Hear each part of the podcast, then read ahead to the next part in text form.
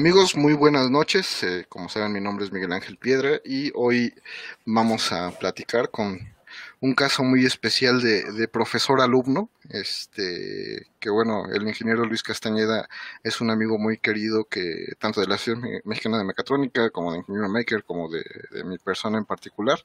Fernando igual lo conozco de, de hace mucho, mucho tiempo como competidor, este, como participante en diferentes congresos y eventos de robótica pero ellos, eh, aparte de las preguntas que, clásicas que, hacemos, nos van a platicar acerca de una plataforma de desarrollo que ellos este, empezaron a, desarrollar, ¿no? Esto es importante, ¿por qué? Porque la relación de maestro-alumno, pues a veces es como que muy, a veces muy cercana, a veces muy lejana, pero en este caso muy particular, pues empezaron a, desarrollar ideas juntos y pues ya han ganado algunos, este, algunas, algunas competencias, algunos torneos de, diseño y de, y de proyectos. Entonces, pues, eh, Luis, muchísimas gracias. Fernando, muchísimas gracias por, por acompañarme. Y pues, este es su, su casa aquí. Aquí vamos a estar platicando un ratito. Y antes que nada, este, eh, digo Luis, por favor saluda a nuestros, a nuestros seguidores y luego Fernando. Un saludo a todos, gracias por la invitación. un saludo a todos.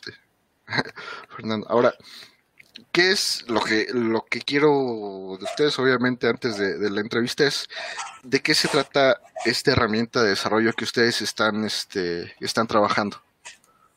Inge, si gusta. Pues mira, Generalmente nosotros eh, en base a las necesidades de estar calando una tarjeta electrónica, un Arduino con el que todos empezamos y con el que todos trabajamos, es decir, características de cada una de las tarjetas que las encuentras en diferente modelo o diferente marca, pues siempre había algo que o les faltaba una o a la otra todavía se complicaba en implementar. Entonces, eh, surge la idea de precisamente de esa necesidad de decir, bueno, ¿y por qué tendremos a lo mejor que buscar en, el mercado? ¿Qué sería si ideáramos eh, realmente lo que necesitamos y poner un cierto plus para esta, para esta tarjeta? Y, surgió como idea también ahí en el club de robótica con Fernando y yo platicando, pues dependiendo de, de cómo pudiéramos mejorar para las competencias, por ejemplo. Posteriormente se, se vio que se podía implementar en otros proyectos y, así es como surge la idea. Incluso comentando con él, en alguna vez platicando contigo, dije que, que te regalé una, una tarjeta, que, porque no la encontraban. Unas son difíciles de encontrar aquí en México, que son muy buenas en cuanto a la tecnología que te ofrece, pero el problema es en dónde la encuentro, me va a tardar tanto en llegar, etcétera, etcétera. Y tú dijiste alguna vez, uy, estaría padre que, a lo mejor me pudieras tú entregar una tarjeta que dijera hecho en Nayarit, hecho en Tep. Y eso nos, nos, nos, este, nos quedó muy grabado en la cabeza a Fernando y a mí, el decir, ah, bueno, ok, perfecto, pues vamos a, ponernos las pilas, a buscar algo en lo que sí podamos eh, conjuntar para poder implementarlo y mejorar los prototipos de la tarjeta. ¿verdad? No, pues está, muy bueno. Fernando, algo que... este Ya como alumno, yo lo mismo que decía Nicky, pues empezamos a ver necesidades, ¿no? A la hora de desarrollar proyectos, como todos iniciamos en la carrera, pues no sé, con, con lo más básico y, vamos escalando un poco a poco con los proyectos. Iniciamos eh, con la parte de, de, robótica de competición que nos empezó a dar un poco más de, de conocimientos a la hora de implementar sensores y se nos presentó la oportunidad de empezar un poco con investigación y desarrollo de tecnología. Entonces, eh, ya los microcontroladores y algunas tecnologías que, quedaba, eh, que usábamos en ese momento nos empezaron a quedar un poco, vamos a decirlo así, cortos con los requerimientos que teníamos, ¿no? Entonces, las velocidades no eran las adecuadas, eh, la capacidad de, de, de, las líneas de código se nos acababa, entonces ahí anduvimos buscando, y así como decía el Inge, pues encontrábamos una tecnología y, o no había alguna información que nos pudiera servir y facilitar, o no, no la podemos adquirir. Entonces le dije al Inge, ¿sabe qué? Vamos, vamos haciendo una para, para un proyecto específico, que en ese tiempo eran unas piernas autoequilibrables eh, para personas. Entonces eh, encontramos un microcontrolador que nos empezó a gustar, ¿no? Que es el STM32. Pero pues desde la programación, a hay que ponerle un programador y conectarlo, y pues nosotros veníamos del Arduino que nomás conecta y, ya, listo. le digo, le dije, ¿sabe que está cómodo nomás tenerlo tal vez en el gabinete y nomás conectar un cable y desde acá a la laptop, debe de estar ahí moviendo pines, desconectando y eso. Entonces le digo, está bien, agreguemos un programador. Eh, después empezamos a trabajar con ello y vimos que se quemaban, eran muy, bueno, se quemaban fácil con la parte de voltaje. Le digo, ¿sabe que hay que agregar unas etapas de voltaje que estén bien reguladas? De ahí pasó alguien que, que, ya ve que siempre que hay alguien que quiera ayudar y pues mete al revés los cables y hubo un corto, ¿no? Ya, es proyecto a las 4 de la mañana. Ya sabe que, que no nos vuelvan a pasar un fusible térmico para que dentro de la placa no, algo que funcione para, para la parte de cortos, ¿no? Ok. Sí. Ya, al final, pues el, el, micro quedó bien, las primeras etapas nos, nos empezaron a gustar, pero pues todo es a base, vamos calando, no nos gusta, agrega esto. Y lo implementamos en un proyecto de donde había agua salada y salitre. Entonces ahí hubo un problemita que pues, los microcontroladores no están diseñados para, para trabajar en condiciones adversas, ¿no? Y uno como alumno pues no piensa como, como para entregar un proyecto que de verdad pueda funcionar y dejarlo durante años. Entonces lo aplicamos la cosa y se nos dañó al tiempo, al tiempo. Y volvimos a cambiar de micro y se nos vuelve a dañar. Entonces le digo, ¿sabe qué? Hay que buscar una manera de que se pueda proteger, que pueda funcionar. Entonces ya tenemos protección contra contra voltaje, la protección contra cortos y busquemos. Entonces encontramos ahí una tecnología de, de, una nanotecnología según ellos, que lo que hace es poner impermeable al, al micro de tal manera que pueda sumergir, bueno, que aunque todavía falta ahí certificaciones y eso, pero eh, soporta grandes cantidades de humedad y de salitre, condiciones adversas, pues, que, que dañarían a un microcontrolador normal en esas situaciones. Y hoy en día tiene ya casi dos años y medio trabajando un proyecto en la costa, sin necesidad de, tenerlo dentro de un gabinete muy sellado, que en diversos proyectos que lo hemos estado implementando al aire libre, no ha fallado. Entonces, es este la, tarjetita. El problema era que, agregar tantos, tantas funciones como la fuente de voltaje, el programador, la parte de protección y la, parte de, protección de, agua, pues sí empezó a ser muy grande. Entonces fueron varias versiones. Por acá tengo una versión. Esta fue la, la primerita. Verde, así. Después pasamos a esta. Y después empezamos a, optimizar tanto el tamaño como los precios, porque pues al inicio la importación es un problema, el mayoreo es otro problema, el montaje pues lo hacíamos a mano, o sea, hace una hora y media para fabricar una sola placa, en lo que ahorita pues ya vamos mejorando en, ese tipo de procesos. Y todo eso fue, el desarrollo fue más que nada base a las necesidades que íbamos obteniendo. En la escuela, pues al inicio empieza con un proyecto de un carrito seguidor, un, un carro con un ultrasónico que no choque, posteriormente algún sistema de control. Ah, hoy en día estamos eh, desarrollando barcos de alimentación automática que por medio de GPS. Entonces, todo ese tipo de cosas van, van requiriendo características más avanzadas que pues dentro de la escuela lo típico es un Arduino, no sé, algún otro, algún otro microcontrolador que no tenga la, velocidad suficiente ni, ni, la capacidad. Sí, ¿en qué lo programas? Eh, ahorita nuestro, tenemos un compañero que es de, sistemas, lo estamos programando ya sea en el ID de Arduino, en Python y en JavaScript. Depende de lo que queríamos en C, pero bueno, hay gente que ya, bueno, más que nada los de sistemas están usando mucho Python y JavaScript. Entonces, hasta los de mecatrónica usamos mucho Python pues para la parte de, interfaces o mediante cálculos y ese tipo de cosas, la Raspberry Pi. Se nos hizo bien empezar a migrar hacia esa, esa tecnología al final de cuentas en el idea de Arduino podemos programarlo desde tipo C++, ¿eh? ¿Y si dice hecho en Nayarit? Dice Club Roy.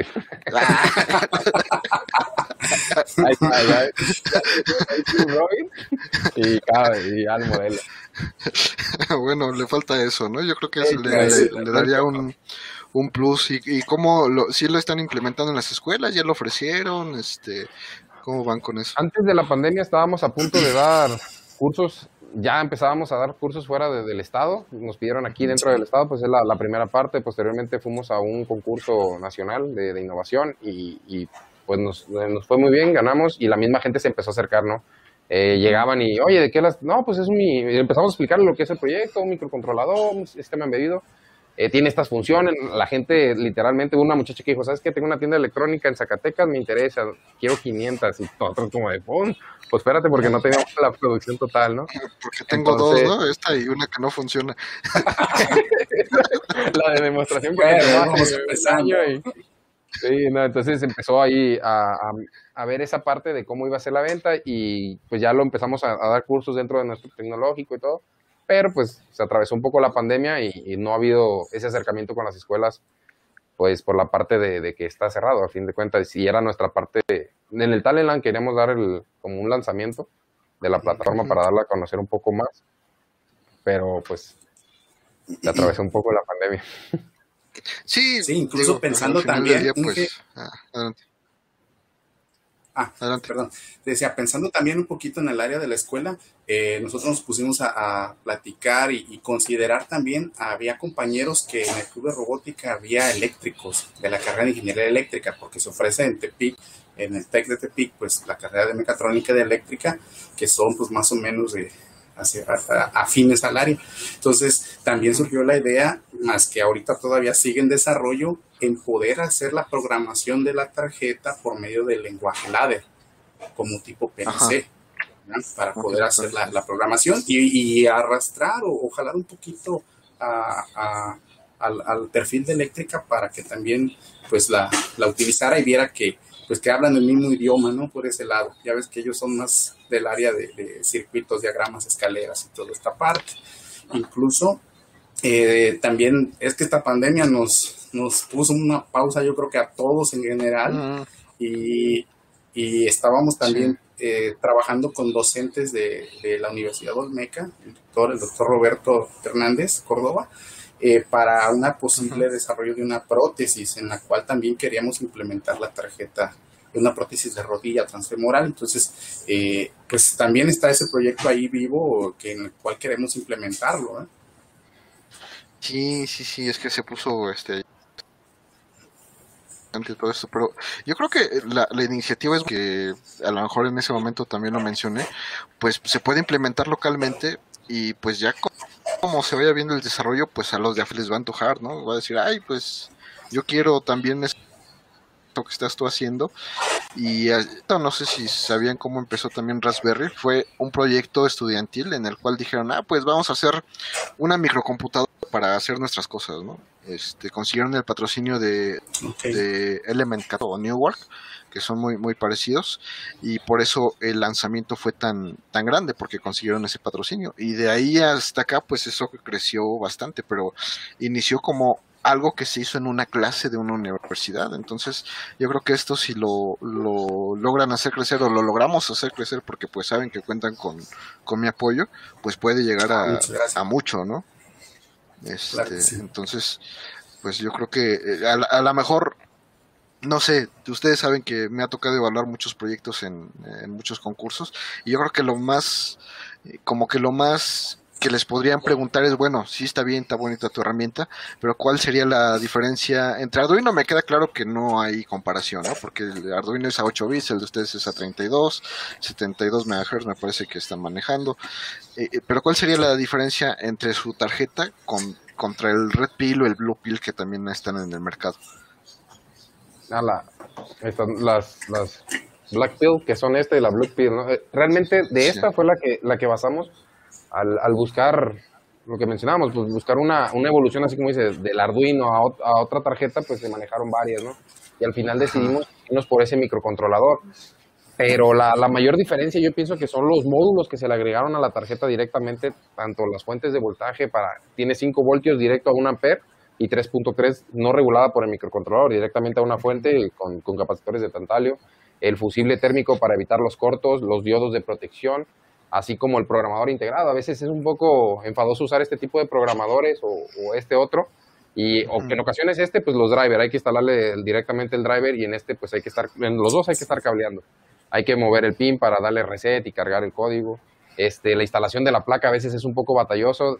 ha habido casos que en, AMD, en algunos en unos procesadores de laptop, hace interferencia. Bueno, no, no se permite instalar muy bien los drivers.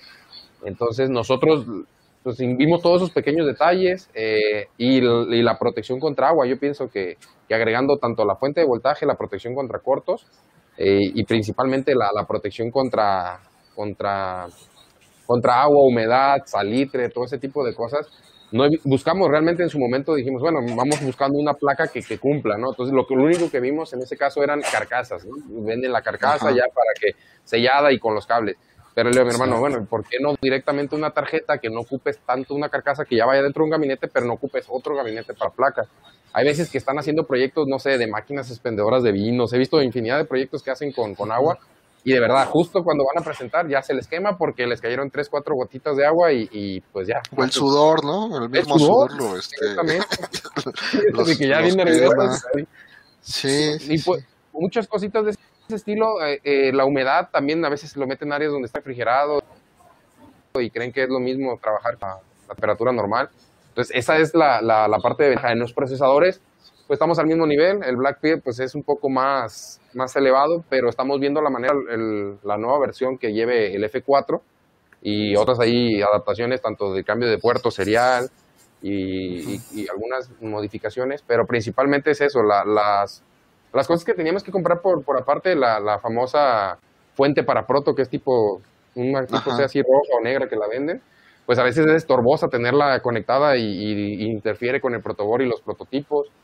Eh, a veces también conecta a la gente, no sé, tres, cuatro servos y pues no debe de conectarse directamente a un micro porque los reguladores lo, lo hace el, está muy pequeño. Entonces nosotros eso fue lo que, lo que intentamos, que, que pudiera alimentarse desde un microcontrolador sin necesidad de estar comprando tantas cosas, el programador, la fuente, el fusibles y principalmente eso, lo, del agua, el, que lo podamos sumergir creo que es, es algo muy bueno para, para, las personas que están haciendo proyectos y están desarrollando algo más allá de, de la escuela básica.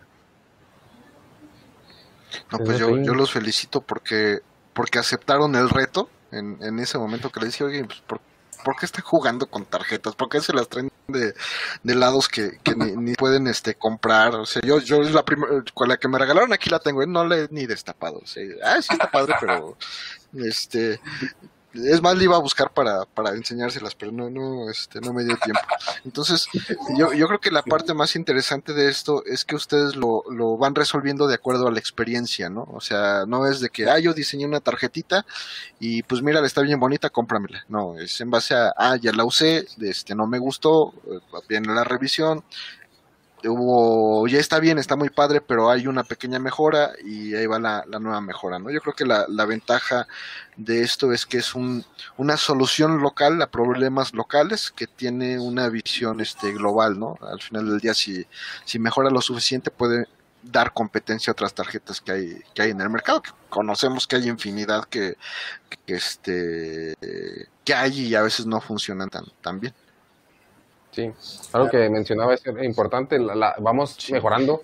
Aquí se puede ver desde, desde el botoncito, era un botón que, que, si usted lo presionaba estaba a un lado de los pines, entonces hasta se podía, en un momento u otro llegamos a, a, pincharnos y decimos, no, sabes que desde ahí hay que cambiar a un botón un poco más alto, un botón que no esté cerca de ningún pico que, que llegue a molestar. Eso, eso que dice es cierto, a base práctica y lo que vamos calando, sabes que cambia esto, mueve este, el LED para acá, cualquier detallito que no nos va gustando, pues vamos modificándolo y mejorando.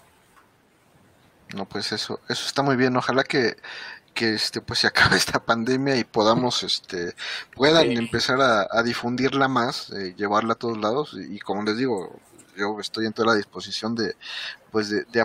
Ustedes saben que ando en todos lados y este yo creo que esa pues esa de forma de presentarlos directamente al público, pues podría apoyarles de alguna manera, ¿no? Y, bueno, ya es la pregunta más difícil. ¿Cuál sería el costo de la tarjeta en, en este momento? ¿O y cuál es el costo a futuro que planean tener? Tenemos dos costos, la que es eh, chapeada en oro, que tiene la protección, que cuesta 260. 260, ajá. Los diamantes tipo iPhone. Acá, si, si, viene recubierta en caja Gucci, pues ya anda como entre los 1500 pesos. Depende ahí. Está bien, está bien. No, sí, la normalita. Para la gente de barrio. 200 pesos. Pues, está 200 pesos. Sí, sí, sí. Mira, Hoy en día. Yo, yo... bajar los precios a, a, la hora de fabricar en masa, pero de momento, pues sí estamos en, en ese precio. La intención es bajarla, porque sabemos que los alumnos hay algunos que pueden y otros que, en ocasiones hacen un esfuerzo, entonces que sea competitivo tanto en precio como en características. Sí, no, y se entiende porque este, en electrónica tú sabes que si compras una pieza es un precio, si compras 10 es otro, si compras 100, si compras mil, 10 mil, pues ya este, el costo baja bastante, ¿no? Y el nivel de producción es lo que les va a ayudar también. Y mira, yo tengo aquí a, eh, en los comentarios Omar Emiliano Ramos Gómez, wow, muy impresionante, realmente adquiriría una, saludos. Este, Jocelyn Estrada, este proyecto tiene muchísimo futuro, échenle ganas. Eh, Kevin, hola, Kevin Selwatz, un gran amigo de, las competencias, pues gracias por acompañarnos también. Y este, y pues ahora viene la parte eh, interesante, ¿no? Las preguntas que nos sirven para que los amigos que están estudiando secundaria, bachillerato, están al inicio, al inicio de la carrera, este, pues sepan de qué se tratan pues las carreras, ¿no? Eh, el ingeniero Luis Castañeda, Castañeda viene de una universidad, este Fernando viene de otra, y tenemos el caso bien interesante de pues que tenemos al maestro y al alumno en la misma mesa y les vamos a preguntar las mismas cosas. Entonces, pues no sabemos este, cómo nos vaya a ir, ¿no? Entonces, este, pues vayamos rápido para que no, no se nos alargue este, este video mucho.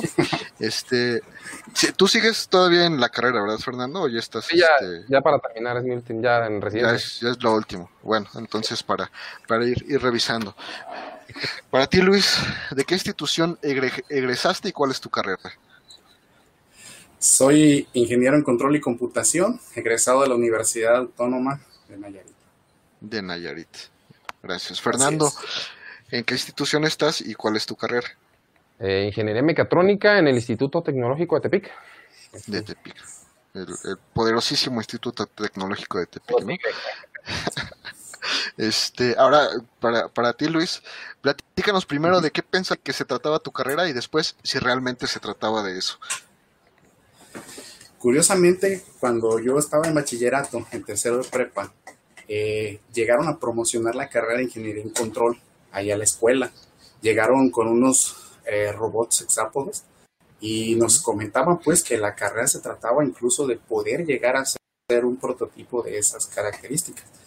Pues me llamó mucho la atención. Yo en, en, un inicio siempre aspiraba, a lo mejor en algún momento, por cuestiones de familia que han tenido esa carrera, ingeniería civil. Y cuando llegó a ver ese tipo de, de, robots, pues me llamó mucho la atención y pues me puse a indagar un poquito en qué abarcaba el construir ese, ese tipo de robots, pues. Entonces ya vi que había programación, electrónica, toda el área de física aplicada hasta esta rama de, de la electrónica, control. Entonces fue una, pues ahora sí que una, quitarse la venda de los ojos y decir, wow, esto yo no sabía que existía con este tipo de detalles. Eh, empiezo a buscar la, la, carrera para informarme, veo los perfiles de egresos, el área de automatización a nivel industrial, eh, procesos industriales, que eso no nos los dijeron, o bueno, a lo mejor no los comentaron, pero pues uno se va y se queda más con lo que le llevan físicamente a, la escuela y, y ya empiezan a informarse un poquito más y fue como realmente pues me, me, fue como un borrón y cuenta, no, pues ya se me olvidó la carrera de ingeniería civil y, me enamoré prácticamente del área de, de, de, control y computación, ¿no? Pues la que me enfrentaba acá. Así es. Híjole, ¿y, qué te dijo tu familia? Ya? No, en cualquier momento dijeron, adelante, lo que tú decidas, estamos para apoyarte. Lo que pasa es que eh, dos hermanos de mi mamá eh, siempre estudiaron ellos la ingeniería civil y, se egresaron también del tecnológico de Tepic y, ejercieron, pues entonces yo desde pequeño veía pues cómo dibujaban sus planos, su respirador y me llamaba mucho la atención, pues, pero pues nunca, nunca me tocó ver a alguien en la familia que se dedicara al área de electrónica, pues, si ah, no, yo creo que me hubiera jalado desde un inicio para ese lado, ya conociendo pues Así es. Ahora es que no, no sé por qué los electrónicos o los mecatrónicos somos como que nos, nos gusta tanto los, los LEDs y los foquitos y los cables, pero, bueno.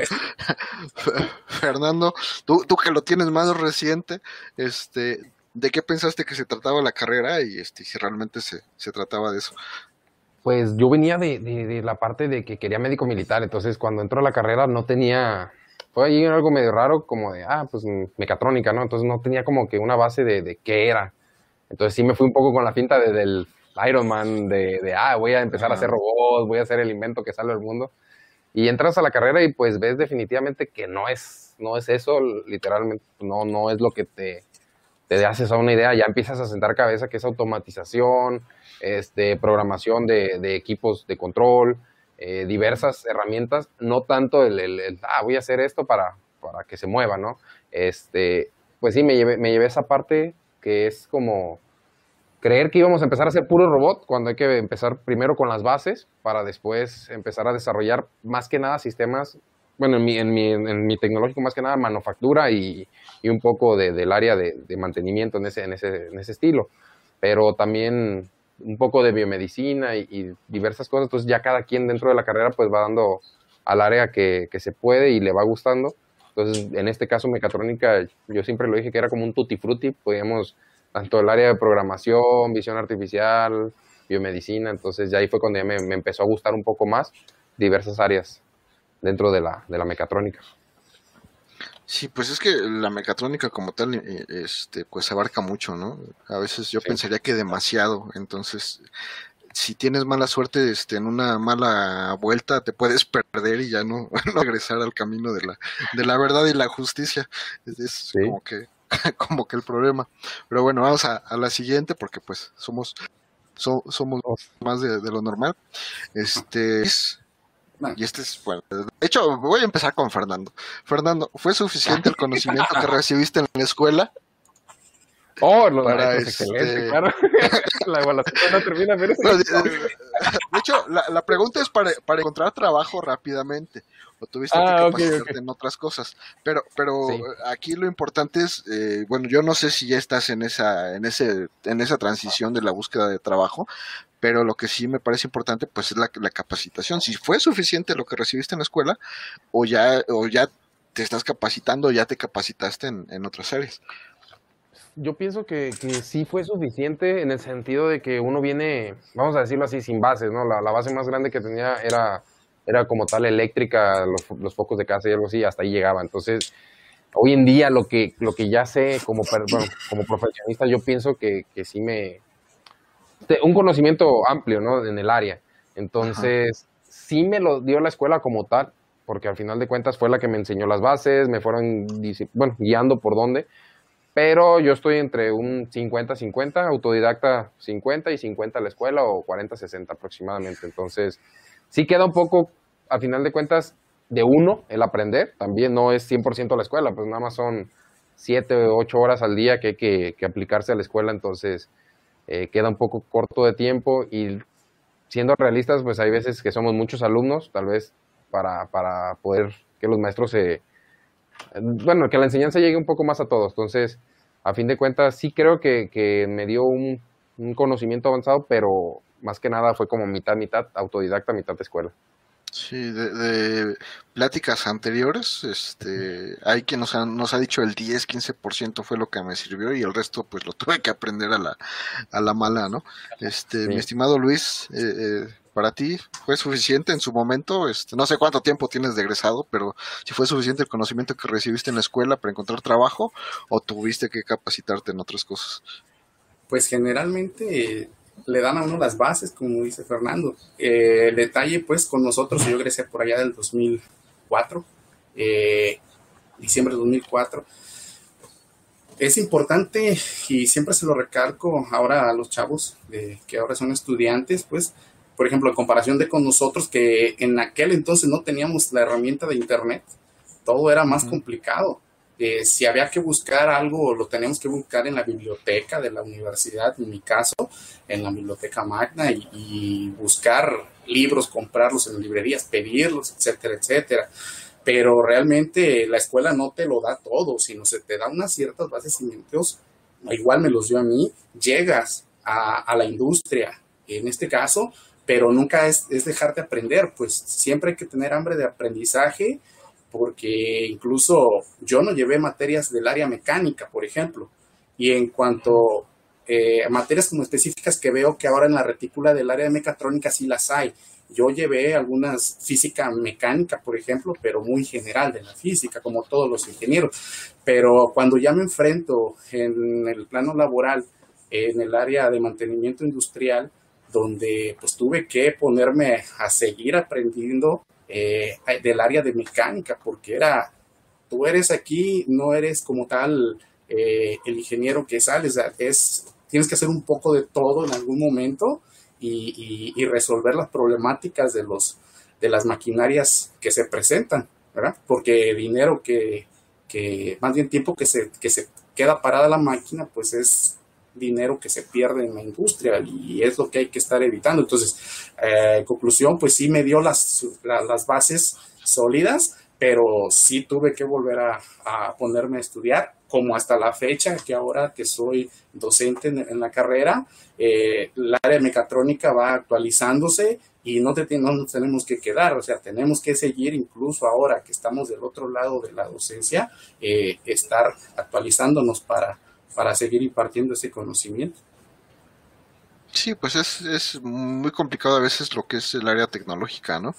Porque ahorita a lo mejor este, pues sale un micro muy poderoso y mañana sale otro y luego otro y luego otro y estás ahora que salió el Raspberry Pi Nano, este, alguien decía, no, es que es el futuro de la tecnología. Que Exacto me quedé pensando, yo, yo me imagino, si no mal recuerdo, 2007, 2008 salió un microcontrolador de 8 núcleos, se llamaba Propeller de Parallax, este, pero no, pasó de ahí, o sea, sí tiene su fama, sí tiene sus clientes, pero pues no fue el futuro. No volvimos a ver microcontroladores tan, pues tan robustos, este, ni con esa tecnología. Entonces, el Raspberry Pi Nano, pues es otro más que viene a, la lista de competidores y a ver cómo le va ahora que, que llegue realmente al mercado, ¿no? Así es. ¿Sale? Entonces, la siguiente pregunta. A ver, Fernando, ¿qué tan importante consideras el promedio escolar? Pues depende, yo siento que el área, ¿no? De si van a empezar con la maestría. Bueno, hay muchos que, compañeros que salieron directamente de la carrera y se fueron a, maestría, eh, otros al área industrial, entonces es. Depende, todo depende. Si, si yo siento en lo personal, no me ha servido de mucho de momento no. Siento que me ha servido más el conocimiento que adquirí en investigación, en competencias, porque me, capacitó como, como, persona para el área laboral bien. Sé trabajar suficiente, yo bueno, creo yo, bien para, para el área industrial. el promedio, pues a final de cuentas no me, lo, no me lo han pedido como tal, así como, ah, vas a instalar un, un gabinete a ver qué promedio tiene. No, no, tú no. En ese caso no. Pero he sabido de que si quiero una maestría, un doctorado y quiero beca, pues a, a fuerzas ocupo el promedio. Entonces, en mi persona, principalmente. Tu persona. Fernando, muchas gracias. Este, Luis, amigo. Sí, claro, igual.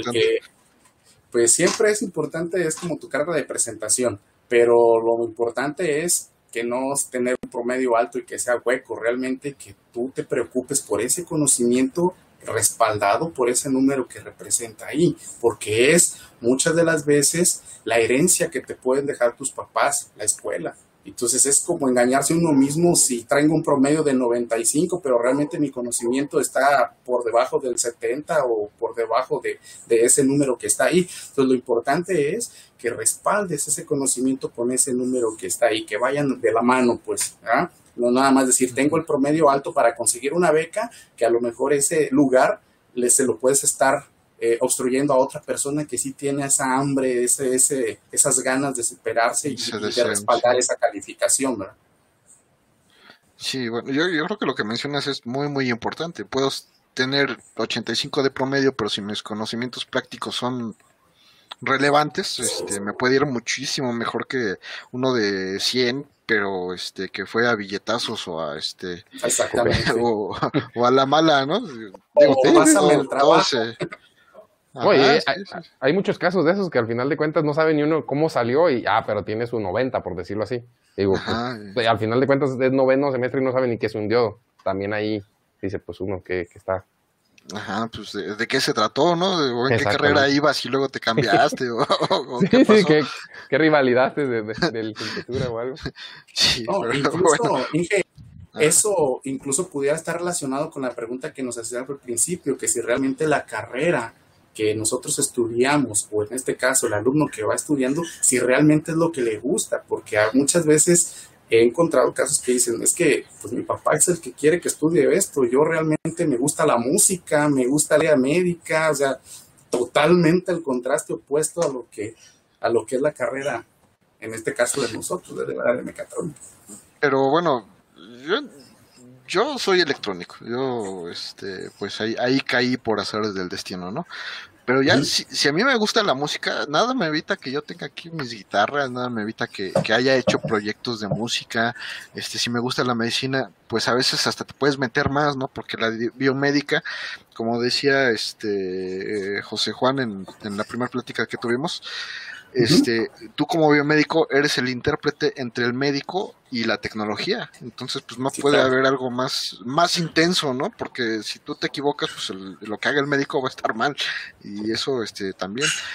Yo creo que a veces nos falta este tipo de orientación en la que digas, bueno, ya llegaste aquí. Ni modo, aquí aquí te mandaron y aquí tienes que estar por la razón que quieras. Pero nada te evita que, que ese, eso que tú quieras también lo puedas lograr desde aquí, desde este punto. A veces dicen, no, es que yo quería irme a derecho, sí, pero pues también puedes ser legista, puedes ser perito. Y eso igual ganan buena lana, este, los peritos de tecnología ganan buena lana, entonces no te puedes cerrar en el sentido de que, ah, es que yo quería ser, no sé, lo que sea dime lo que quieras y te saco la solución al, problema, ¿no? Y para eso estamos aquí, de, hecho, para, para eso estás tú, Luis, Fernando, aquí para pues platicarle a la gente que pues no, no se cierren a, a decir, pues no me gusta porque no es lo que yo pensaba que era. Nada lo es al, final del día. Este, antes de seguir, nos saluda Moisés Martín desde La Paz, Bolivia. Este, Servina Andrés desde el Teschi, no sé dónde sea, pero este, debe ser un tecnológico de estudios superiores, no sé, no sé exactamente de dónde. Pero bueno, vamos a la siguiente. Y este, es importante porque regularmente, este, como estudiante, te quedas así como que, híjole, ¿y dónde voy a ocupar la chicharronera? ¿Dónde voy a ocupar la trastornada Z o la trastornada de Laplace o el diseño de sistemas, este, eh, digitales, o sea, todas esas matemáticas raras, extrañas que, que, nos sacan dolores de cabeza, la estadística, este, pues nos meten problemas siempre, ¿no? Este, estimado Luis, ¿qué tan importantes son las matemáticas ya en la, en la vida real? Pues muchísimo, porque realmente es eh, el cimiento de, de, la que es la ingeniería. Muchos piensan que, ¿por qué me dan cálculo 1? ¿Por qué me dan derivadas? Yo eso ni lo veo, ni lo aplico. Pero realmente, si nos centramos en la mentalidad de lo que es el ingeniero, pues desde ahí estás ejercitando la mente para resolución de problemas. Entonces, es normalmente cuando se presenta un caso, pongo un ejemplo sencillo, en una maquinaria que falló cierto eh, sensor, un, se quemó un relevador, pues, necesitas empezar a buscar la solución al problema, ¿verdad? Pues ya tienes esa condición, decirlo, de que ya tienes este, ejercitada la memoria para buscar y encontrar la solución a los problemas. Ahora, en específico, ya matemáticas aplicadas a lo que es el área de, la ingeniería eh, o de cada una de las ingenierías, eh, pues es importante cuando te orientas en el área eh, del posgrado, del diseño, sobre todo del modelado, eh, doctorados, donde vas a hacer área de investigación, tiene muchísima aplicación como tal para el, eh, el, desarrollo de proyectos prototipo del área de investigación. Entonces, digo, me queda claro que, que sí es, es, es importante conocerla, ¿no? Conocer y entender que el hacer ejercicios matemáticos no solamente es para, para hacer ejercicios matemáticos, es un ejercicio mental en el cual tú estás obligando a tu cerebro en la mejor etapa de tu vida a que, a que razone, a que piense, a que entienda este, cosas tan abstractas y, este, y difíciles como es la matemática. Al final del día, hasta para contar lo que te pagaron de pues de bolero o de barrendero o de lo que sea, pues necesitas la matemática, ¿no? Hasta para partirle el, el billete. Este, mi estimado Fernando, ¿tú, ¿tú qué opinas? Yo, pues he estado, me tocó un caso interesante ahí de, un mal cálculo con una placa que sujetaba un motor y, valió todo el proyecto nomás por ese pequeño error ahí que, no se, se hizo bien un cálculo. Entonces yo digo que, así como dice el Inge, más que nada el tener una buena base porque como ingeniero no sabes realmente lo que se te presenta en un futuro. Eso, eso me tocó a mí decir, bueno, ¿yo para qué voy a querer, por ejemplo, trigonometría o la parte de, de lo que a veces hacen los civiles, como topografía? Y hoy en día que estamos haciendo lo del barco autónomo para alimentación, digo, ah, pues sí, ahí tengo que ir con un ingeniero civil, mira, ¿me puede explicar aquí cómo se hace la triangulación? Entonces, pero al final de cuentas sí, sí hace agilidad mental, tanto a la hora que te presentan un motor y el torque, ya estás pensando en, en, en la parte física, si, si, es, si se puede adaptar o no se puede adaptar, este, para evitar problemas a, futuro. En este caso, pues me tocó ver ese, ese, error directamente por un mal cálculo, así de un punto a la derecha y, y cambió completamente todo, eh, hasta la parte de, de, la hora de que vas a desarrollar algo ya por ti mismo, pues sí, no sabes con qué te vas a topar al final de cuentas. Entonces, tener una base de la parte matemática creo que es, es base. Pues yo estaba en la área de, de químico, bueno, de, de, biología, cuando entro al tecnológico, pues te topas con, con matemáticas de lleno y había que, que atorarle, pues entonces, al final de cuentas, yo pienso que hoy en día, digo, gracias a Dios que sí tuve matemáticas para poder entender completamente todo lo que, lo que lleva la ingeniería. Yo creo que el problema más grande que tenemos o, que, que, luego no podemos transferírselo a los, a los chavos es que la matemática es una herramienta, o sea, no, la, la matemática no es un problema o es un límite, la matemática es una herramienta que si la pones de tu lado, este, te va a abrir muchas puertas. Y, y eso es lo que a veces eh, no sabemos cómo decirle de, ah, es que si ponte a estudiar matemáticas para que seas más inteligente, y no, pues eso no, no te va a hacer más inteligente, te hará más hábil a lo mejor, pero es una herramienta este, en la cual eh, eh, puedes tener algún problema y, y, entenderlo porque ya aprendiste a razonar los pensamientos abstractos, ¿no? Pero bueno, eso nos queda claro que, este, que bueno, hay que, hay que tratar de, tra de pasárselo a los, a los muchachos. La siguiente pregunta, este, para ti, Fernando, eh, ¿qué tan importantes son los idiomas? Yo pienso que de verdad de, desde el inicio es algo, bueno, también como todo depende, pero súper recomendado. En mi caso tuve oportunidad de viajar tanto a Brasil, Canadá, Etiopía, Sudáfrica, y en todos el idioma inglés, digo, pues es, es básico.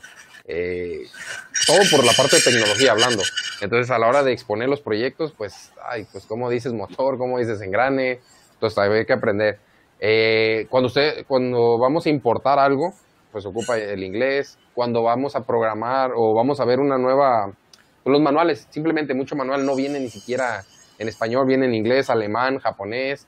Entonces, cualquiera de esos idiomas, yo en, en, lo personal he visto que es importantísimo el inglés, el, el alemán y el japonés, en, en, en el caso de, de, conmigo que yo he visto con compañeros, no sé ya realmente más a futuro que otro idioma sea importante en la área industrial, pero es, si vemos algún aparato siempre viene en alemán, en inglés o en japonés, algún manual, entonces es fundamental yo pienso. ¿Y cuáles hablas? English, speak English, leve y English. America City. English y español te piteño. Cheeseburger, ¿no? Spanglish. Spanglish y, y pues nada, pero empecé con el ruso, pero, pero bueno. No, es, es, está muy difícil. Ruso, ¿Eh? ruso sí. chino, japonés. Chino, sí. Alemán. No, alemán, ¿eh? es el próximo que, que, me gustaría, por, por la parte de la industria, así es. El KUKA, por ejemplo, estuvimos trabajando mucho con KUKA y pues uh -huh. para las certificaciones sí piden un grado de, de alemán y pues Estimado Luis, para ti, ¿qué, ¿qué, tan importantes son los idiomas? Pues yo pienso que hoy en día ya es fundamental, así como otra herramienta que debe de, de dominarse, si no al 100%, al menos este, darse a entender. Eh, ¿Por qué? Porque menciona algo, Fernando, muy importante. Eh, ahora que estuvimos trabajando con, la, con, con los parte de la robótica, de manipulación de robots, con nuestro amigo el ingeniero Hernán Darío acá en, en, en, Tepic. Él nos comentaba que incluso, por cierto, le mandamos un saludo, y este, nos comentaba que las certificaciones que manejan ellos para poder eh, laborar en el área de robótica, hay certificaciones que incluso los tiene que mandar él a, a España, ahí no hay problema por el idioma, pero sí a Alemania, por ejemplo, o a otros lados los mandan a, a Estados Unidos, donde este, el inglés es, es, básico. Hay empresas en la industria automotriz que no te permiten dar mantenimiento o alguna atención de tus servicios como ingeniero en el área de robótica si no estás certificado en una de estas normas de nivel internacional. Y entonces ahí es donde el examen se, se, se vuelve un poquito más exigente para uno, me refiero al de la, a ya, ya ejercer tu, tu carrera, pues ese examen de vida, y, y es importantísimo. Incluso eh, cuando yo estaba trabajando en el área de mantenimiento industrial recién egresado, eh, se presentó la oportunidad de, de ir poderme emplear en alguna empresa en Estados Unidos eh, con el técnico que venía a apoyar, a dar servicio externo a, las bandas transportadoras, pero pues igual, o sea, lo ocupaban de ya y pues realmente eh, en nuestros tiempos, al menos en mi caso, no nos exigían el inglés como ahora para un requisito de titulación como lo hacen hoy en día, que eso yo lo veo muy bien, que sea un requisito para titularse, pero vuelvo a lo mismo, que realmente lo aprendan y respalden todo lo que ustedes o, lo que el alumno ahora eh, demuestra con papel que lo respalde con ese conocimiento o que tenga esa preocupación de, de, cómo voy a respaldar este documento de que ya sé inglés, pues que realmente lo sepa, ¿verdad? Y entonces, pues no me fui porque prácticamente era de ya y pues no, no, no lo hablaba como tal. Eh, apenas estaba en ese en ese estudio de, listening, exactamente, y, bueno, pues ahí a lo mejor otro aprovechó la oportunidad, porque las oportunidades no, no, se, no se desaprovechan. Si tú no las aprovechas, alguien más las aprovechará por ti, ¿verdad? Y entonces es, es fundamental. Yo digo que si al menos el inglés es, es básico ya, si se puede otra, otra herramienta de otro idioma, pues está muchísimo mejor. Y digo, para los dos, ¿qué idiomas consideran que son importantes para aprender? Es más, que ustedes dijeran, a ver, yo tengo el control del plan de estudios y no van a salir de la carrera o de la escuela si no saben estos dos o tres.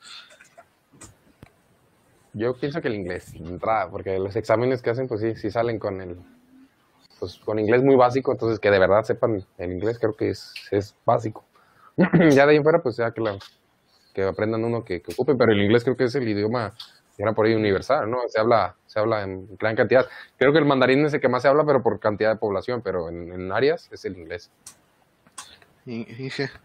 Sí, igual, este, reitero lo que te comentaba, pues que yo para mí es el, básico, el que debemos de hablar prácticamente como segunda lengua, el inglés, así es, y ya un segundo, pues relacionado al área técnica pudiera ser este, el alemán o, o el área japonés, pero pues bueno, ya sería eh, con que el inglés ahorita le peguen y ya lo dominen o, lo tiendan a hacer el dominio de su, de su herramienta, eh, con ese es más que suficiente y les va a abrir muchísimas puertas. Bueno, ya, por lo menos inglés deben aprender los muchachos, ¿no? Si, no, ni esperen conseguir trabajo este, saliendo de la carrera, ¿no? Es así como que... o llegará, una... O, llegará alguien que sí sepa y entonces tú seas ah, la segunda opción. La segunda o tercera, porque nota que sí hay una, muchas escuelas que les piden uno o dos idiomas. y ahorita, este, o sea, si, si te quieres meter al área automotriz y vas a este Volkswagen, BMW, pues eso es alemán, si vas a Nissan, pues es japonés, este y, así te vas, ¿no? O sea, francés, este sueco, hay, hay diferentes empresas a las que en las que podrías trabajar y que te podrían abrir las puertas. Eh, hay que tomar en cuenta que, por ejemplo, de, de Nissan, este, en Aguascalientes hay una zona particular de puro japonés. Y si quieres trabajar ahí en esa zona y llevarte con, con ellos de cuates, pues hay que hablar japonés. Y lo mismo pasa con este, con los alemanes en Puebla. Entonces, pues es, es, es, básico, ¿no? O sea, ya si estás en la prepa y nos estás viendo, pues vele pensando qué vas a estudiar, dile a tus papás que vayan apartando su, eh, su ahorrito porque pues mínimo dos idiomas tienes que aprender, ¿no? Es sí, lo, correcto, básico. Ahora, esta, bueno, este es obviamente para los dos, este Fernando, a lo mejor no lo tienes tan tan fuerte todavía, pero bueno, empiezo contigo. ¿Qué es lo que consideras más importante para ingresar a la vida laboral?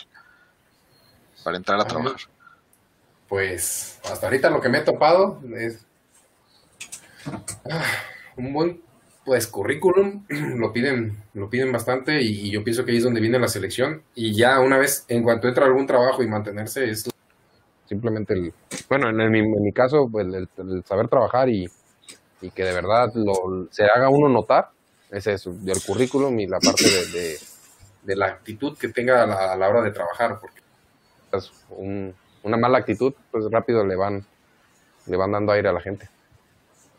Pues sí, mencionas algo muy importante, ¿no? La, actitud. Este, gracias, mi estimado Luis. Sí, yo lo que veo, por ejemplo, es que eh, a veces no se la creen. Es decir, ya egreso, pero no me la creo. No tengo la confianza en mí para ya llegar a, a, la empresa. Es decir, para empezar, ¿de qué hago mi currículum? nunca he trabajado como ingeniero eh, y, me lo han externado ciertos alumnos, pues digo, ¿sabes qué? Pues hay que darle el perfil de acuerdo a lo que tú vas a aspirar a ese puesto. Pues, por ejemplo, ponen en el currículum, eh, trabajé de, en tal restaurante haciendo tal cosa. Bueno, pero ese, ese trabajo que tuviste en su momento eh, abona al, puesto que tú aspiras en esa empresa, no, pues que no, entonces eso no... No, no, lo pongas. No, no, no va, pues no lo pongas. Y es decir, ahorita, vuelvo a insistir, que los alumnos eh, o los jóvenes ahorita en determinado momento ya tienen el Internet a las manos, que se metan a cursos, incluso hay cursos gratis del área técnica que, que, que, sean afines de interés, es decir, que aprovechen la herramienta que ya tienen a la mano, que nosotros a su edad nunca la tuvimos porque no, no, no, no había, pues, ¿verdad? En su determinado momento, y seguirse preparando desde pequeño para ese, para ese perfil que quieren aspirar en un determinado momento. O ya cuando estemos eh, estudiando la carrera, estar buscando esos cursos capacitándose en el área fin de mi interés. A lo mejor si egreso como ingeniero mecatrónico no voy a ser el todólogo y voy a dominar todo, pero sí dentro de la amplia gama del sector de mecatrónica puedo especializarme en lo que a mí se me facilite.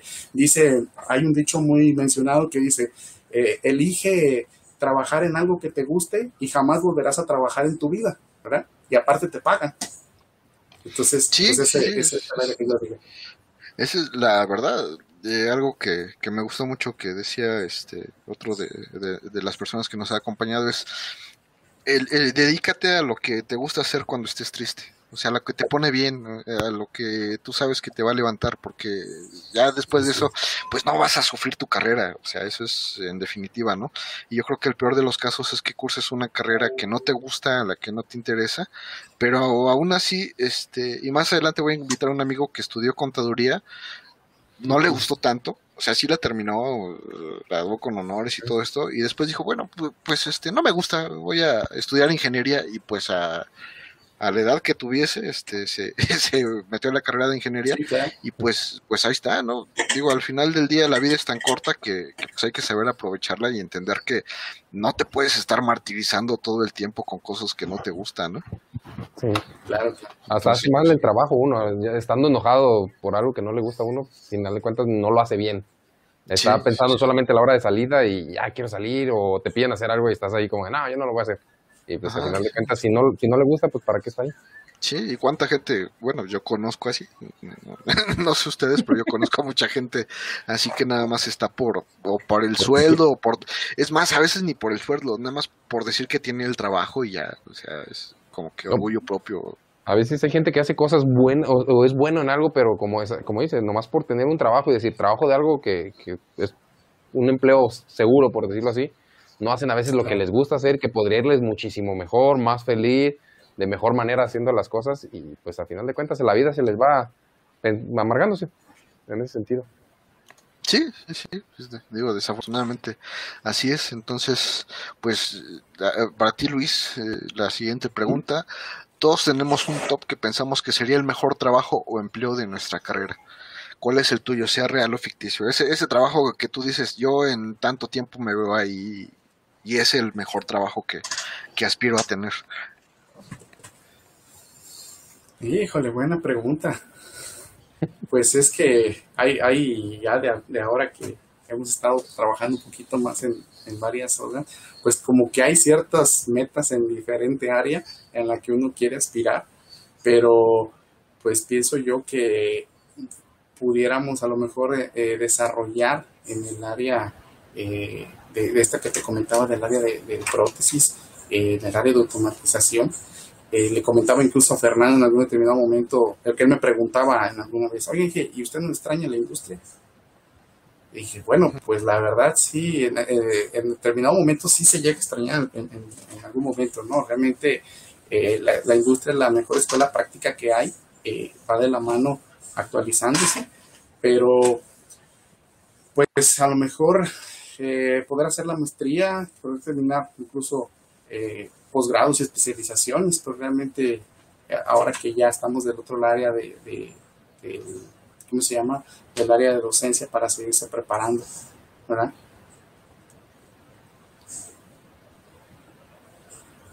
Pues sí, sí, sí, pero, pero ¿qué trabajo? pues, nada más me das si no me dices un trabajo, este, ¿Qué trabajo en particular. Pues mira, te digo, como hay diferentes metas, a lo mejor ahorita eh, también sería el cuestión del emprendimiento, llevar a cabo y consolidar la empresa eh, de Kershak Electronics, como, como te comentaba, porque también tenemos el proyecto no nada más de la tarjeta, sino de dar cursos y ya vernos como una empresa líder, a lo mejor, eh, o una empresa reconocida a nivel nacional.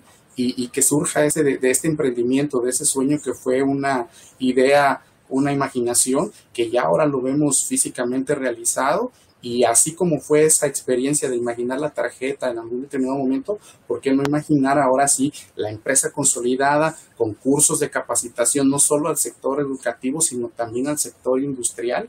en el cual también eh, se requiere capacitaciones y poder eh, eh, siempre estar dando ese conocimiento y actualización al área al área industrial tanto educativa como como industrial, vale la redundancia, aquí importantísimo, aquí en Tepic, por ejemplo, que, que realmente no, no, no, había nada similar a, esto que surgió de Kerch. Es, ese, pensando bueno, los pues, podría ser ese. Ese podría ser Bueno, es padrísimo porque aquí estamos viendo pues un camino interesante, ¿no? De un egresado que, que sale a la industria, que luego pasa a la docencia y que pues luego pasa pues al emprendimiento. Digo, al final del día a veces, como decía, como, como, como alguien que va en el bachillerato, pues te imaginas una sola cosa, ¿no? O sea, ah, pues yo voy a ser ingeniero y, y ya, y punto, hasta ahí. Pero pues la vida te, te va mostrando diferentes retos y diferentes ideas y tú vas tomando lo, si quieres, vas tomando lo, lo, mejor que consideras en ese momento, ¿no? Que esa es la parte padre. Este, Fernando, ¿cuál, cuál sería tu, tu trabajo de ensueño? Uf, vi la industria, eh, me agrada, me gusta, pero creo que ser mi propio jefe en, mi empresa que tengo, la tengo bien fija, a final de cuentas, creo que es buena idea, aparte, junto con lo de Kerchak, pues eh, los proyectos que llevamos, esa parte, a fin de cuentas, no salirme del área industrial, sino que ser mi propio jefe, pero yéndonos al área industrial que, que yo aquí en el estado veo muy débil, que es el, el agro, la parte agrícola, agrotecnología también hay una parte industrial de, agronomía y no la, no la atacan para nada. Entonces, creo que por esa parte, tanto el desarrollo como es de tarjetas, capacitación y todo eso, pero, pero sí, que la empresa crezca hacia esa parte, eh, sí, definitivamente el ser mi propio jefe de, en empresa, eso sería como que mi, sueño, ¿no? Claro, ahorita pues seguimos trabajando y eso, pero poco a poco, no no es pegar la meta. Sí, Sí, sí, todo se falta tiempo, eso digo ahorita, ¿no? Ya van por bien, por buen camino, ¿no? Sí, empezamos. Por buen camino, lo, lo importa empezar y ya tienen el paso. Entonces, este, la, la, la, la pregunta, Fernando, ¿por qué estudiaste esta carrera? Uf, un poco raro. Una, pues, Mecatrónica. Este, yo la estudié, pues yo pienso que de, porque me gustaba un poco de electrónica, desde niño me vi desarmando cosas. Creo que muchos ingenieros pasó por esa parte de que el robotcito de Fire, Fire, lo desarmabas y ya veías que tenía 3, 4 engranes, el motor, el carrito ese que chocaba y se daba la vuelta, entonces decía, ah, ¿cómo funciona eso? Entonces desde niño tuve esa... Sí, sí ese, ese, que nomás daba vuelta y tenía la canción de Barbie, algo así. Entonces, sí, sí, este, entonces, desde ahí como que nace. Como va pasando el tiempo, yo pienso que, que la, la, mente va cambiando y, ah, quiero ser. En ese caso andaba en la médico militar y yo dije, ah, voy a ser médico militar. Y estábamos allá en México cuando dije, no, no me agrada. Entonces, aquí en la casa todo el tiempo mi papá tiene un taller de reparación de carros eléctricos para niños. Entonces, siempre tuvimos la electrónica presente y una tía que trabaja en el tecnológico me dijo, oye, ¿por qué no te metes a mecatrónica? Siempre te hemos visto hacer, era el niño que hacía los foquitos, que hacía las instalaciones y así. Entonces, pues, ah, vamos viendo. Entonces, al final de cuentas, no, no me agradaba, no, creí que me fuera a agradar. Hoy en, día, hoy en día digo, me hubiera metido a la médico militar, hubiera sido el error más grande que, que tenía. Y aunque ya entré un poco, perdí creo que dos años, o un año. Digo, no, no fue perdido porque al final de cuentas encontré el camino y hoy en día estoy feliz haciendo. A mí me dejan un proyecto y la mente empieza a volar y el, el poder solucionar un problema todo el tiempo es como que, ah, chulado. El conocer eso de los termómetros láser que matan neuronas, decir, no, no, ¿cómo creen que es el, termómetro? No, no. Pues esa, esa parte es lo que me, me, gustó de, de, la carrera y que me hizo a final de cuentas quedarme, porque una cosa es entrar, digo, pues entrar, entra uno a cualquier carrera haciendo un examen y no hay problema. lo difícil es permanecer y salir al final de cuentas. Sí, no, pues qué, bueno que te quedaste en mecatrónica, yo creo que, que vas bien y todavía queda buen camino. Este, mi estimado Luis, Luis, ¿por qué? ¿Por qué te quedaste en, la carrera que estudiaste? Pues porque al, al informarme eh, respecto al perfil de egreso y a lo que podía aplicar el conocimiento que iba a adquirir y los niveles de exigencia que me iba a, a tener, pues me interesaron bastante, me gustó mucho el área en el cual el sector industrial, el área de, de, automatización de lo que enfoca la carrera, la base de electrónica, toda esta rama interesantísima de, que día con día se va actualizando y te automáticamente te va exigiendo para no quedarte, pues eso fue lo que principalmente me, me gustó bastante. Ya después viendo los proyectos, el área de aplicación en donde teníamos nosotros eh, las especialidades que en aquel entonces, eh, ahorita pues desconozco eh, qué especialidades tengan todavía ahí en la carrera, porque todavía está vigente, pero era el área de computación y el área de automatización. Entonces todavía nos tocaba operar con tarjetas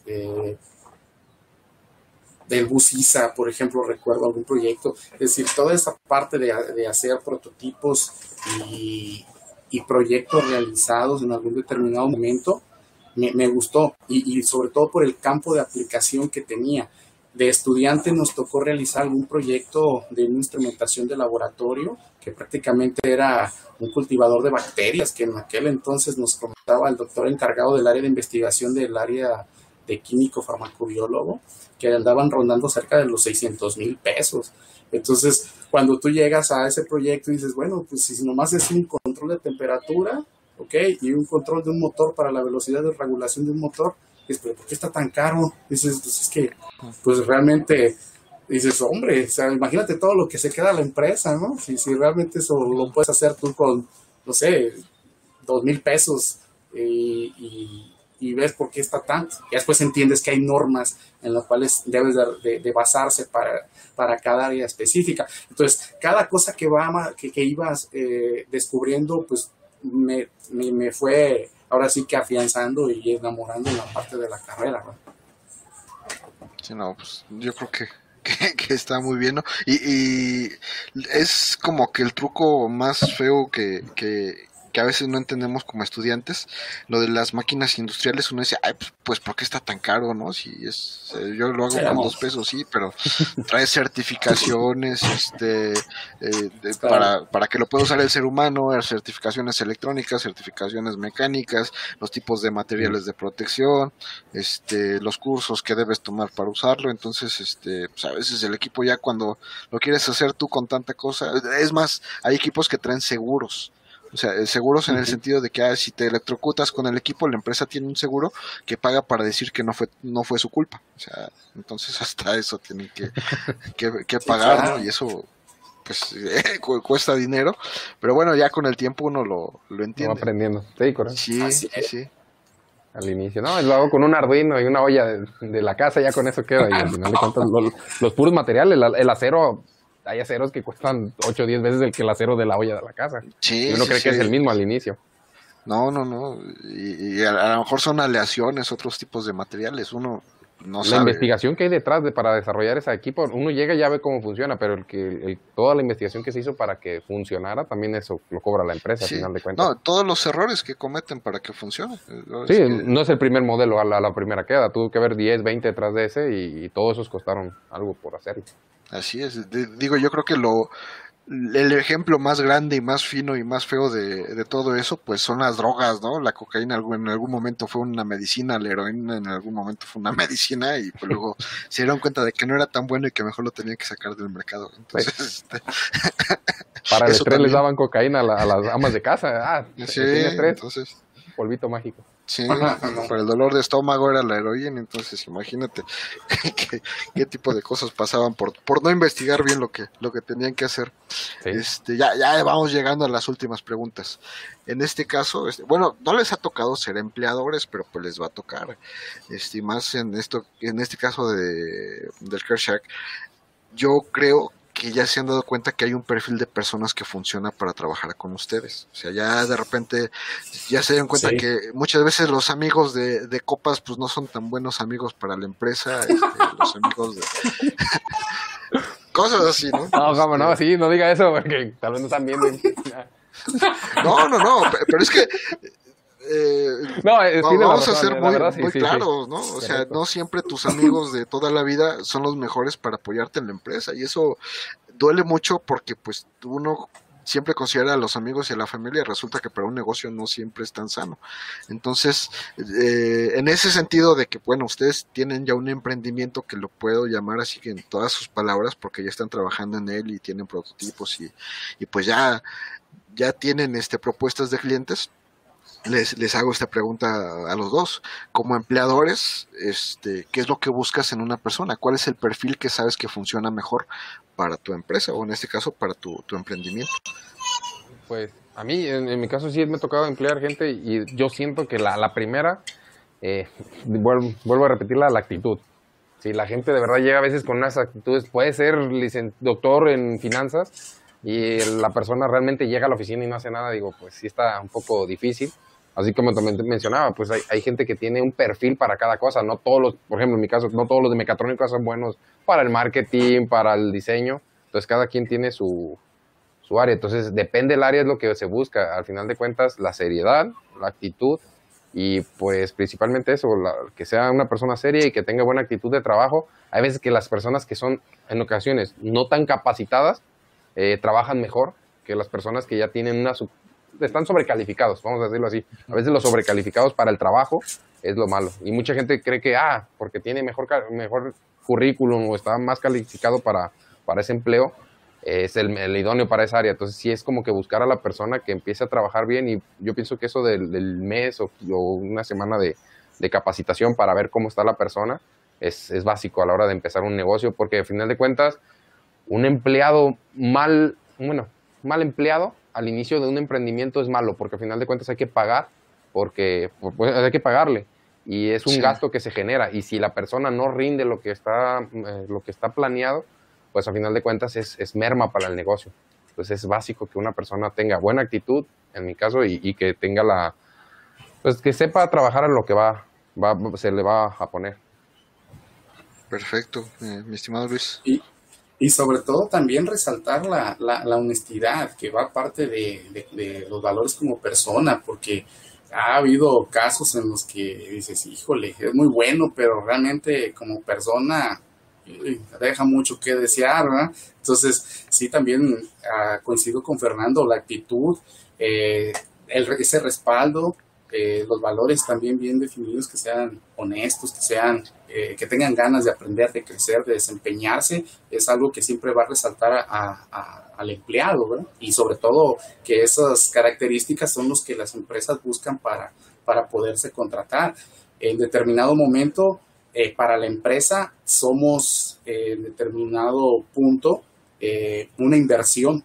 Si yo me contrato con alguna empresa, ella va a en mí en capacitación, en, mi salario, en mi equipo de trabajo, en mi equipo de seguridad, en todo lo, que puede eh, ofertarme para yo desempeñar de la mejor manera ese, ese trabajo.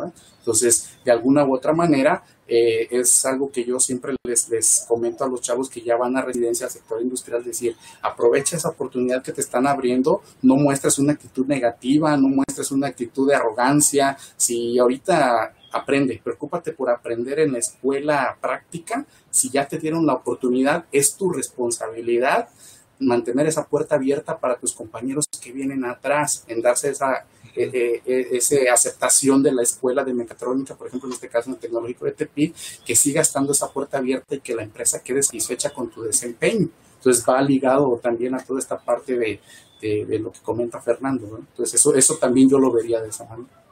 Sí, sí, sí, la humildad y como, como decimos mucho, no es que esté súper capacitado, sino que sea capacitable.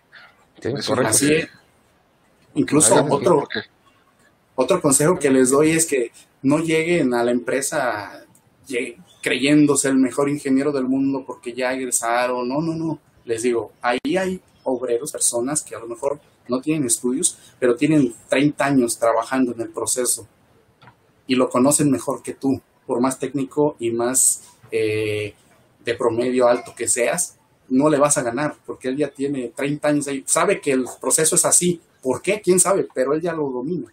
Entonces, mejor aprende. Es decir, hay que llegar a aprender y a hacer tu equipo de trabajo. Ese, ese, consejo siempre les he dado a los alumnos y, y, al parecer si los lo han implementado, pues, y si les ha ido bien. Pues sí, Fernando, ¿ibas a comentar algo?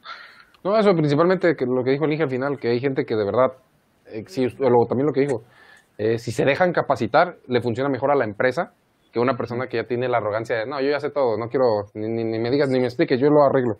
Y al final de cuentas a veces termina destruyendo toda una línea de producción por esa pequeña arrogancia. Entonces las personas, la actitud, yo pienso que la actitud y los valores, así como dijo Nigel, la honestidad, todo ese tipo de, valores que estén bien fundamentados en una persona, está bien. El problema a veces es detectar esas personas. Eh, se, bueno, se confunden muy fácil.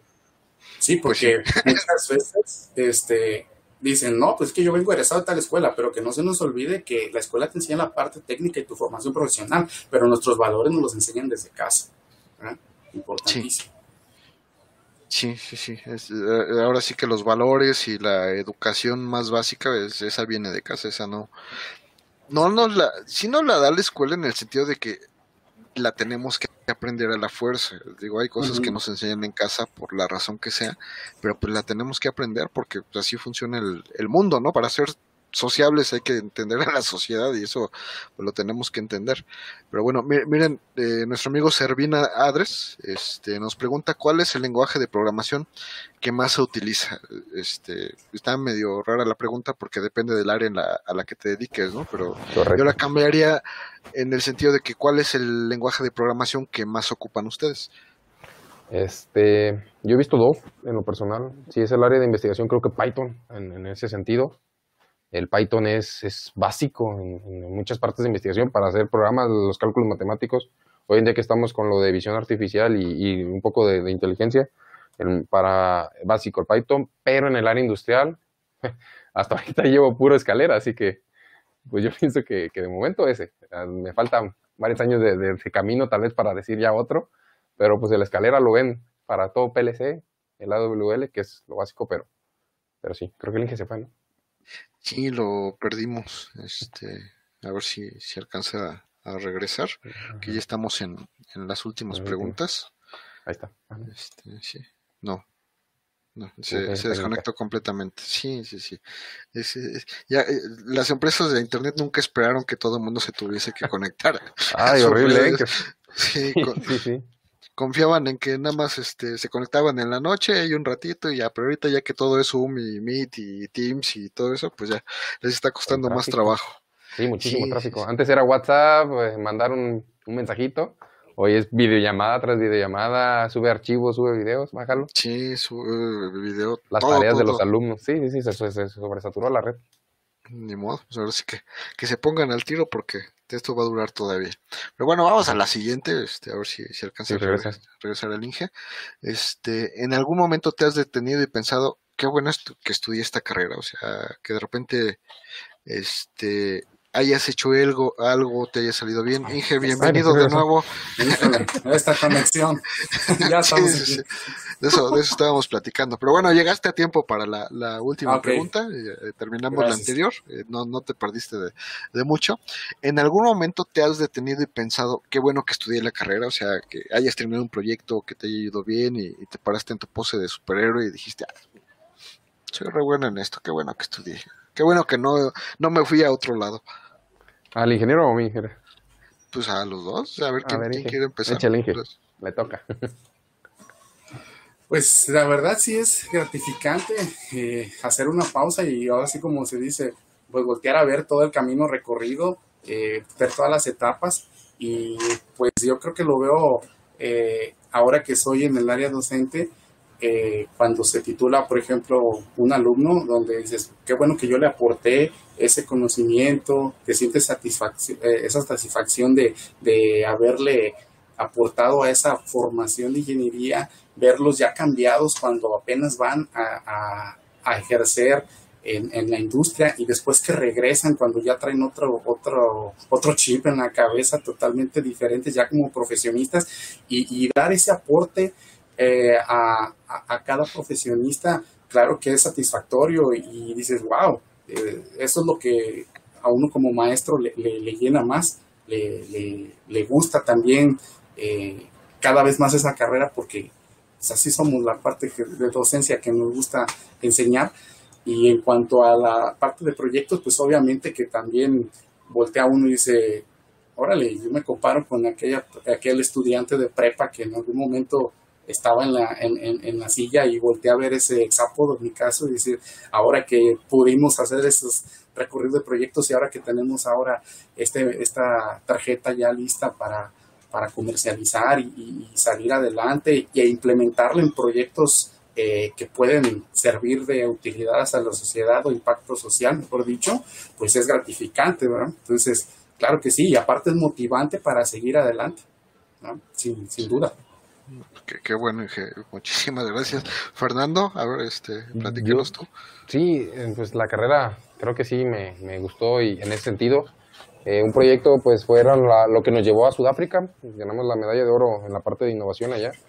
Este, cuando estaba ahí realmente sí fue como, no tanto así como tal la pregunta, pero sí me llegué a preguntar como de, ¿estás consciente de lo que estás logrando? Porque muchos dicen, ah, bueno, pues, ¿qué, qué es lo que estás logrando?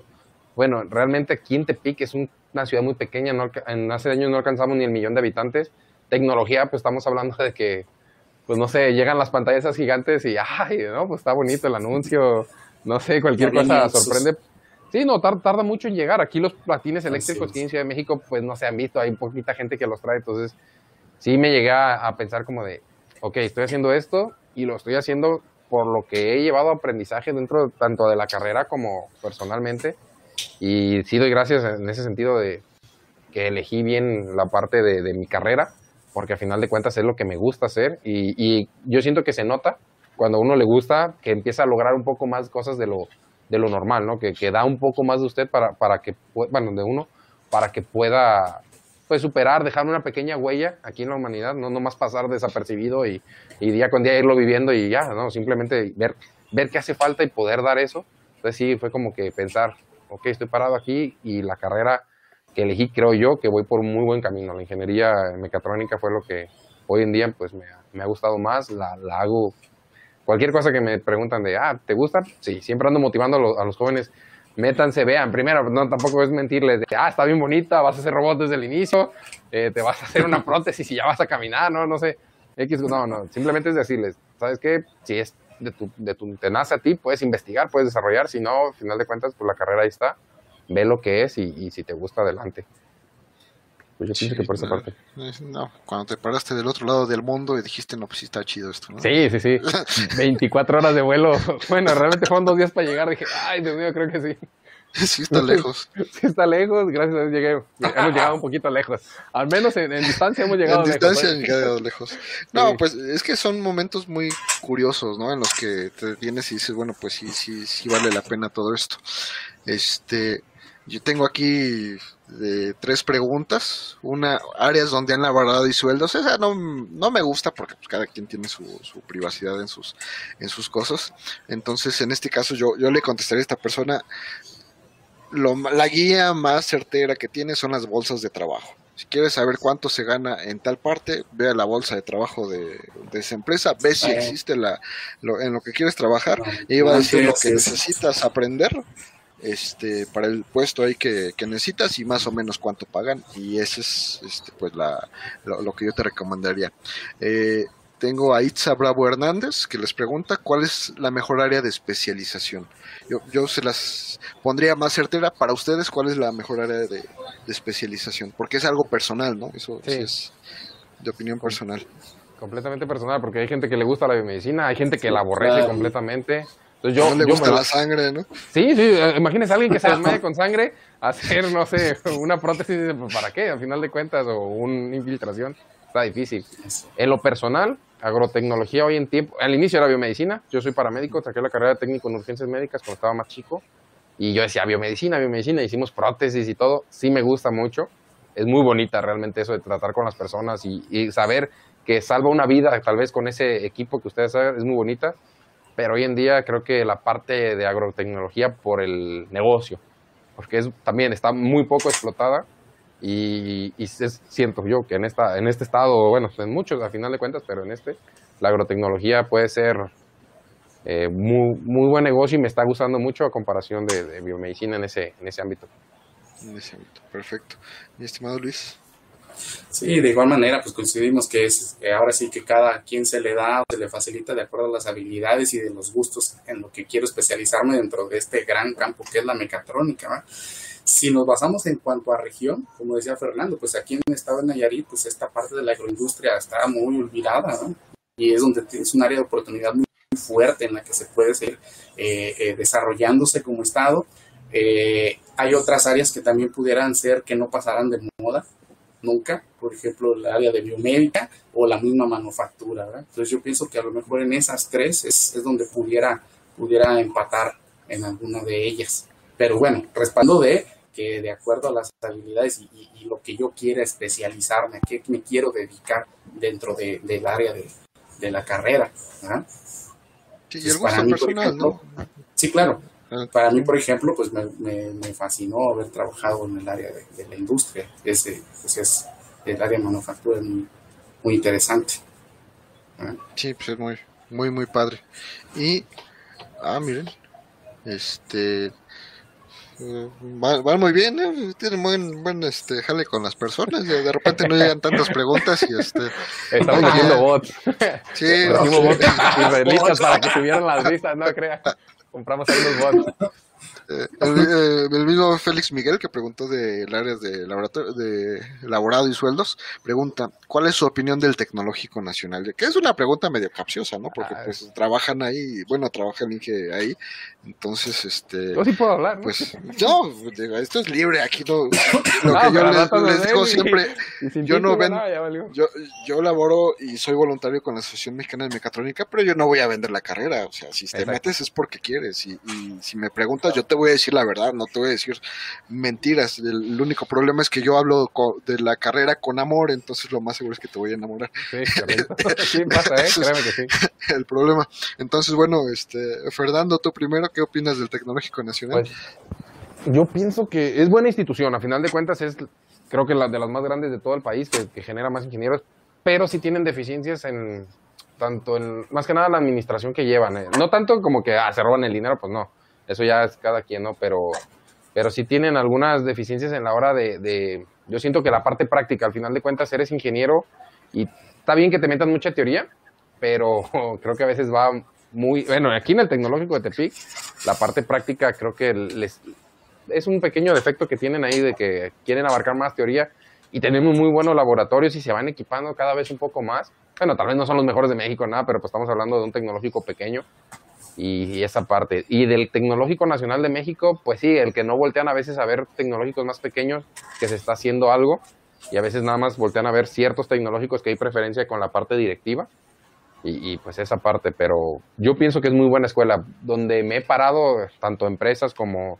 como otras partes, de, la investigación y eso siempre es como bien recibido el tecnológico, no hay quejas, es una institución buena, donde creo yo que no hay puertas cerradas. Hay otras instituciones, no quiero decir nombres, pero hay empresas donde los vetan por completo, por, cuestión de, capacitación. No digo que seamos los mejores, porque en todos lados hay, hay malos docentes, buenos docentes, pero, pero al final de cuentas, como institución, mis respetos.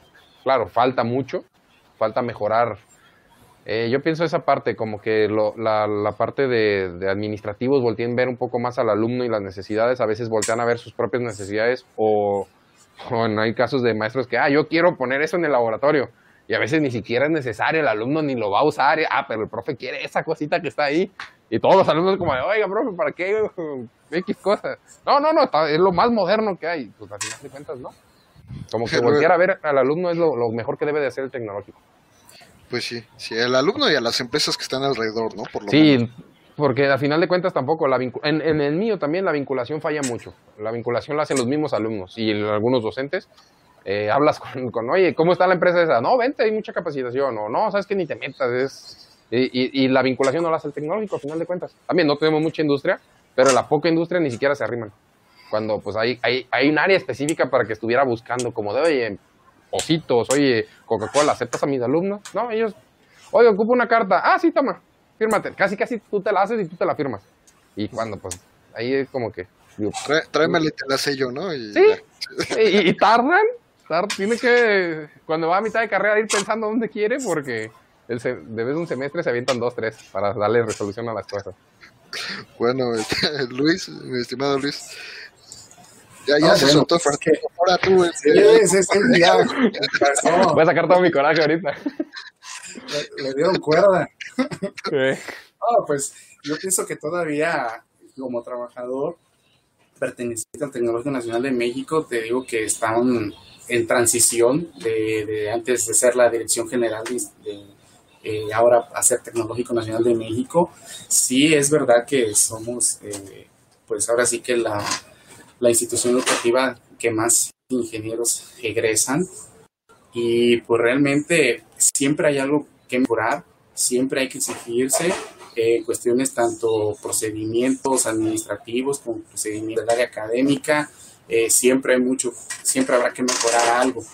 Eh, comentaba Fernando de la, parte de la práctica, es, es algo tedioso, no es de un día para otro el, realizar los programas de equipamiento de laboratorio, sino hay que hacer una justificación con los planes y es todo un rollo del procedimiento para poder llegar a, a, ejercitar ese recurso. Cuando es una carrera nueva se puede a lo mejor facilitar más, ¿verdad? Es decir, eh, haces tú el programa de justificación para el equipamiento de laboratorios y, si pides un millón, a lo mejor de lo que vale el equipo que va a equiparse, a lo mejor de ese millón, pues te va a llegar, no sé, 300 mil, 400 mil pesos, ¿verdad? por poner un ejemplo, ¿no? Entonces, pues a lo mejor hay que hacer suficiente como tu laboratorio de tus sueños, pero sabes que en algún determinado momento, pues no, no te lo van a dar de una solo. Hay que tener en cuenta también que no es el único tecnológico y que todos dependemos de, la parte centralizada ya en, México y que también así como nosotros tenemos derecho para poder equipar nuestro tecnológico, pues también están los demás tecnológicos hermanos que también tienen los mismos derechos. Pero aquí lo importante es ir demostrando y, forjándonos y, con lo que tenemos para ser cada vez pues mejor profesionista en esa formación y trabajar con lo que se tiene, ¿verdad? Centrarse en esa parte. Pero sí, realmente nos falta, nos, nos, estamos en ese proceso, pues algunas cosas se han implementado, otras están en desarrollo y bueno, pues ahí estamos en, ese, en esa transición. Pero, bueno, yo lo platico mucho. Eh, los tecnológicos, la UNAM, las universidades grandes, tienen procesos muy largos de actualización, procesos muy largos de para hacer las cosas. Entonces, aunque tú llegues y digas, ay, voy a hacer tal cosa, este, voy a usar Kershark en todos los planes de estudio, ah, bueno, pues ahora, este, a ver, ¿dónde está la bibliografía? No, pues no tiene, ah, hay que hacerla, este, haz tu biografía, te tardas dos, tres años, este, y en dos, tres años, pues ya, ya tienes 20 prototipos nuevos, ¿no? Ya no fue el que llevaste originalmente.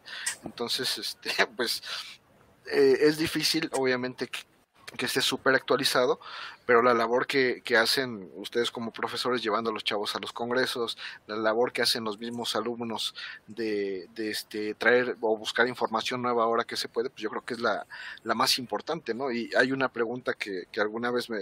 Bueno, es muy incómoda, pero este es muy real. A veces me dicen, no, es que ¿por qué no tenemos mejores profesores? Bueno, pues porque no hay mejores alumnos. Eso es, si el alumno exige, el profe es el que tiene que ponerse las pilas. Y yo, he visto casos muy interesantes en los que este pues un profe que, que se considera así como que de, bajo nivel, le tocan alumnos este de buen nivel que exigen, que buscan, que quieren, y pues el profe así como que se prende y dice, ay, pues sí es cierto, ¿verdad? Pues vamos a buscar y vamos a investigar y vamos a hacer, porque, ¿por qué? Pues porque pues ya me picaste ahí, ahí en mi orgullo y pues ni modo, le voy a seguir. Y es muy real. ¿Por qué no hay mejores profesores? Pues porque no hay mejores alumnos, punto. Y, y se acabó, ¿no?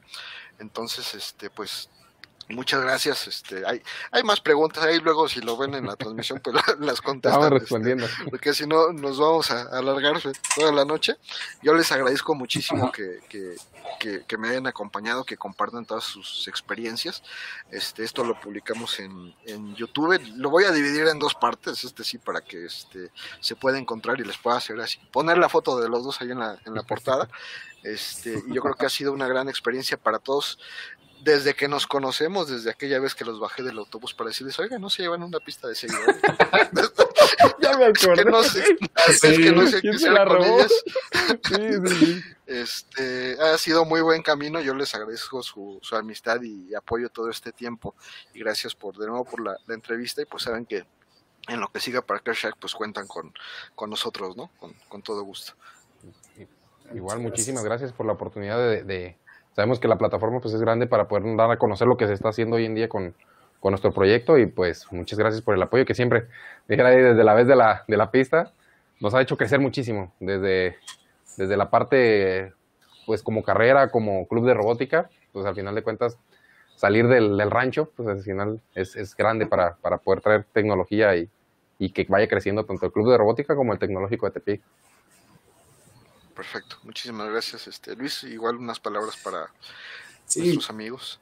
Sí, agradecerte, realmente importantísimo el espacio que ahora nos brindaste. La verdad, muy a gusto, nos la pasamos eh, prácticamente pues en, reunión presencial, como si estuviéramos presencial, pues eh, realmente no sentimos el tiempo, se fue, se fue volando. Y, y aquí contigo es el más vivo ejemplo de cómo con lo que tenemos podemos seguir saliendo adelante, cómo podemos trabajar para salir y querer hacer las cosas. ¿eh? El pretexto y los límites se los pone uno solo. Entonces, si realmente quieres, puedes. Si lo imaginas, lo puedes hacer. y agradecerte por la invitación. Muchas gracias. Compren kercha para que no se les queme con el agua. Ah, mira, aquí de hecho en, la, en las preguntas dice, ¿y dónde podemos comprar su tarjeta? Ya, en, estos días ya vamos a estar ah, subiendo ahí a Mercado Libre y vamos a empezar a, empezar otra vez a, darle difusión completamente. Ya queremos empezar a poder trabajar. Adelante, adelante, pues, muchísimas gracias y pues este pues nos, nos seguimos viendo, saben que cuentan con nosotros y pues esto no no se acaba hasta que hasta que termine.